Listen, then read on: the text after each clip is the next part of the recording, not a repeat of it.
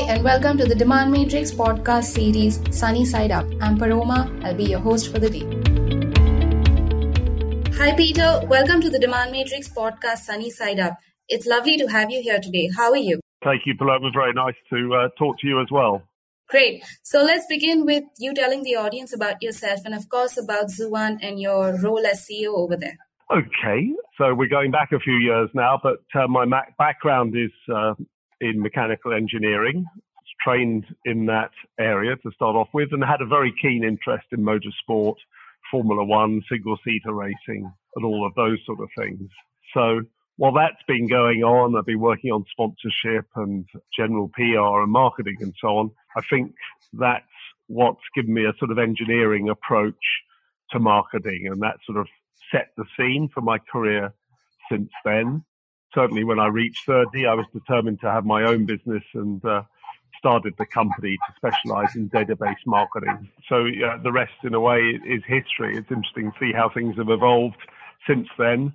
Obviously, in those early days, there really wasn't too much computer power, so it was very basic. But we were owned by an advertising agency group, and uh, we could see the amount of money being spent above the line on traditional media advertising and poster sites, TV, and so on.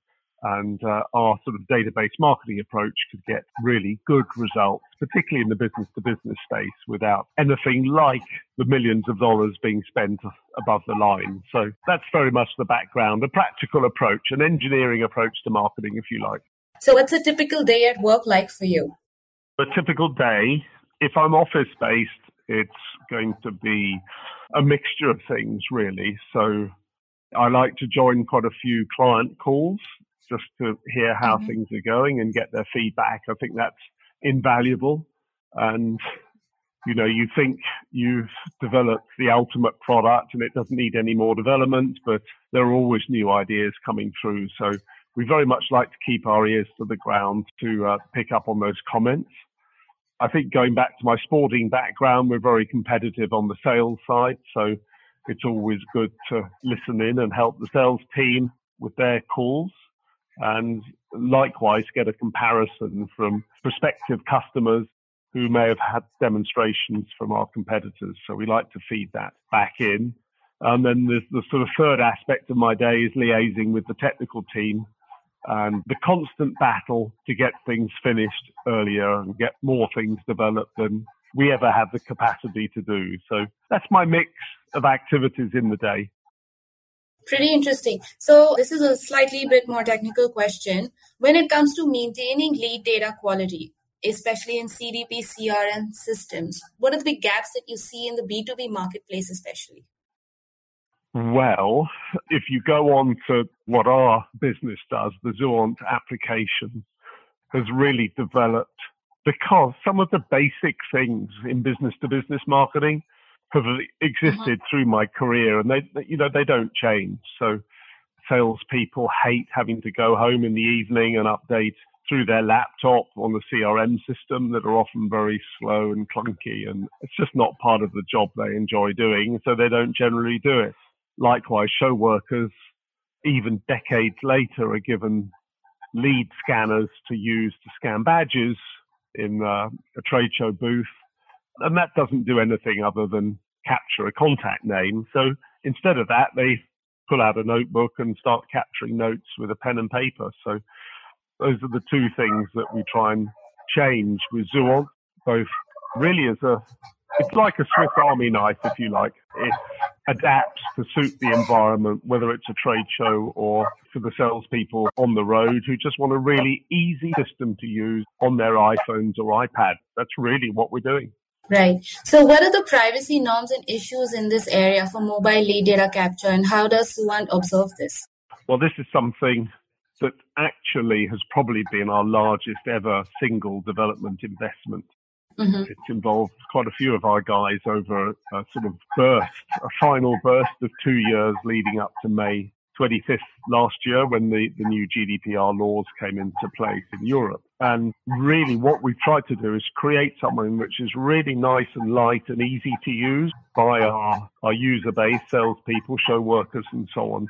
So the whole GDPR opt-in side is really nice and easy to do, but in the background is extremely powerful.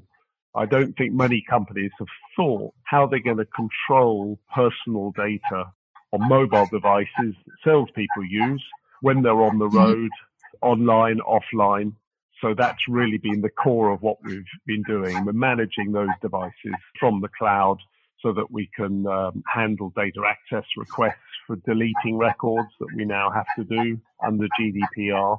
So I think that puts us in a very good position globally where mm-hmm. quite a few of the laws are changing now on a state by state basis. I know California have got new privacy laws coming into place. So it's been a big investment. I think we're now um, in a much stronger position as a result. Mm-hmm. And what trends do you see in B2B marketing and sales when it comes to data consumption? There are some trendy things, aren't there? Like the term sales 2.0 and 3.0. But really, I still see there's a big opportunity for systems that take activities that are coming in from the web, share that with an inside sales team who then develop relationships with prospective customers before the salespeople get engaged. So there's still a big opportunity is to have one platform that takes that activity all the way from the web through to your inside sales team and out to the sales force so that there's a really good quality process when dealing with new new customers and existing customers. So it's mm-hmm. joining mm-hmm. together those platforms in one smooth process, I think is still still the big opportunity. Mm-hmm. Let's talk a little bit about personalization because, um, especially in account based marketing, uh, which is a big deal in ABM, and ABM is a big deal in B2B marketing. How does mobile data capture, lead data capture help here? Well, I think ABM is, is great. And obviously, in a way, in business to consumer marketing, it's, it's easier to apply um, business to mm-hmm. business gets more complicated. So it's actually asking where the data is going to come from in the first place. Where is that fine data about someone's preferences going to be captured? So actually, mobile has a really big role to play here. Contact profiles. In business to business, it's all about a discussion and getting to know and build that relationship with people. We ask people about what sports they're interested in, what the holiday preferences are. And then depending on how teams do and, and the news in that arena, you can then blend your business to business correspondence and discussions based on that background that you're gathering. So, what are the biggest mistakes marketers in B2B should avoid when uh, breaking all of this down and analyzing it? It's very easy to look at a slug of data on its own with and, and, not have the real context. You know, it's not just a flat mm-hmm. file. So the first starting point, and it's such a basic mistake, is not to split it up into the different types of data. So, you know, who are your VIPs? Who are your regular customers? Who are your first mm-hmm. time customers? Who are prospects that are using your competitors' products? And at that point, analyzing the data and working out what the journey, the marketing journey should be to really communicate with those people in a completely different way. So that goes right. back to your earlier back point about personalization. Mm-hmm. So often we see companies just take you know, big files of companies and contacts and not break it down into these very distinct target groups before going further. That's, of course, some very interesting insight. Can you talk about some of the tech leaders or especially B2B companies, B2B leaders that Zuant has recently helped and how? Well, there are companies, large companies like Verizon, for instance, that Zuant mm-hmm. has been applied to during the last two or three years. They've come from that sort of classic case at trade shows and exhibitions and events where They've had different systems being used at different shows, and there's been no way to pull that data together in a consistent way. So um, mm-hmm. by just applying our Zuant platform as a standard process for those events, they've come up with some startling results.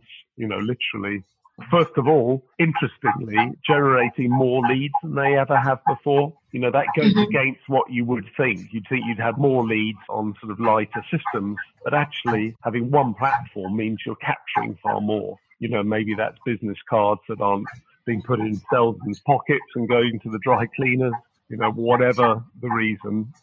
Yeah. double the number of leads generated.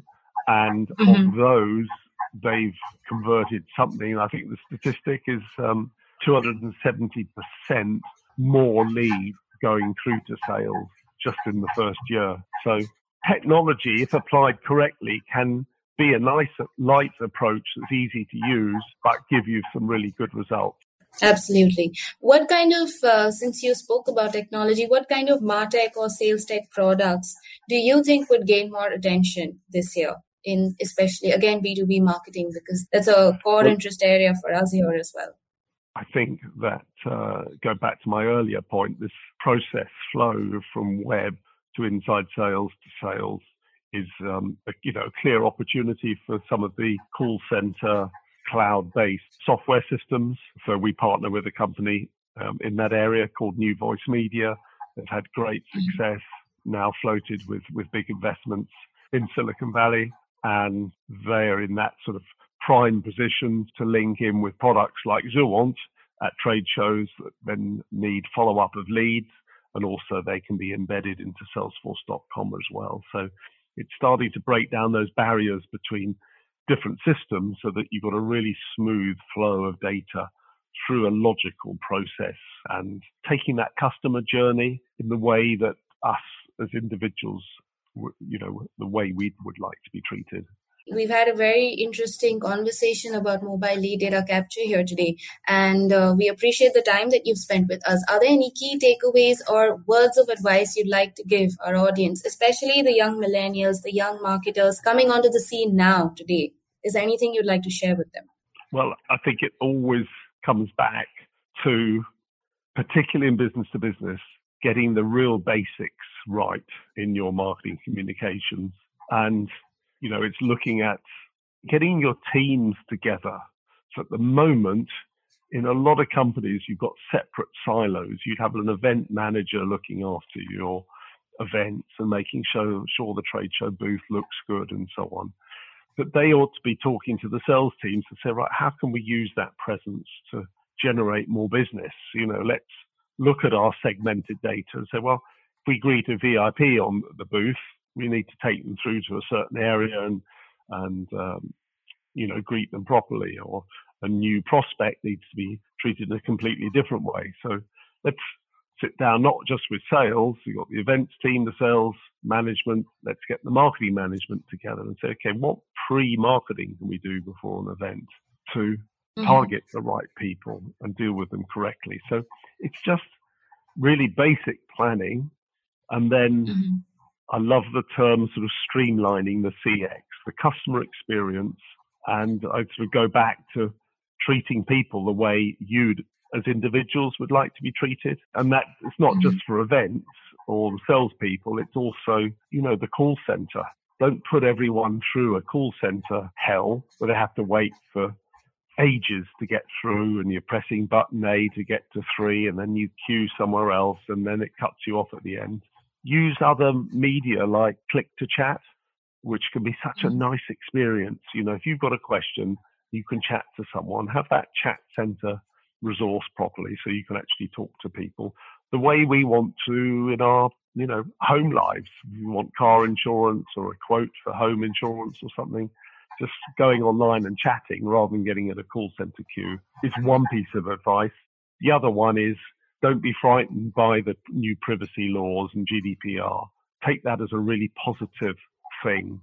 You know, it allows you to record individuals' preferences so you then can market to them and communicate with them the way they want to be communicated with. You know, as a result, your sales will drop out of that process far more easily. Some uh, very simple, basic of advice that I think still plays today for uh, discussion with millennials or some of us old stagers. Absolutely. Peter, thank you so much for your time today. It was fun having you here and participate in our podcast. Excellent. Appreciate the opportunity. Many thanks, Varela.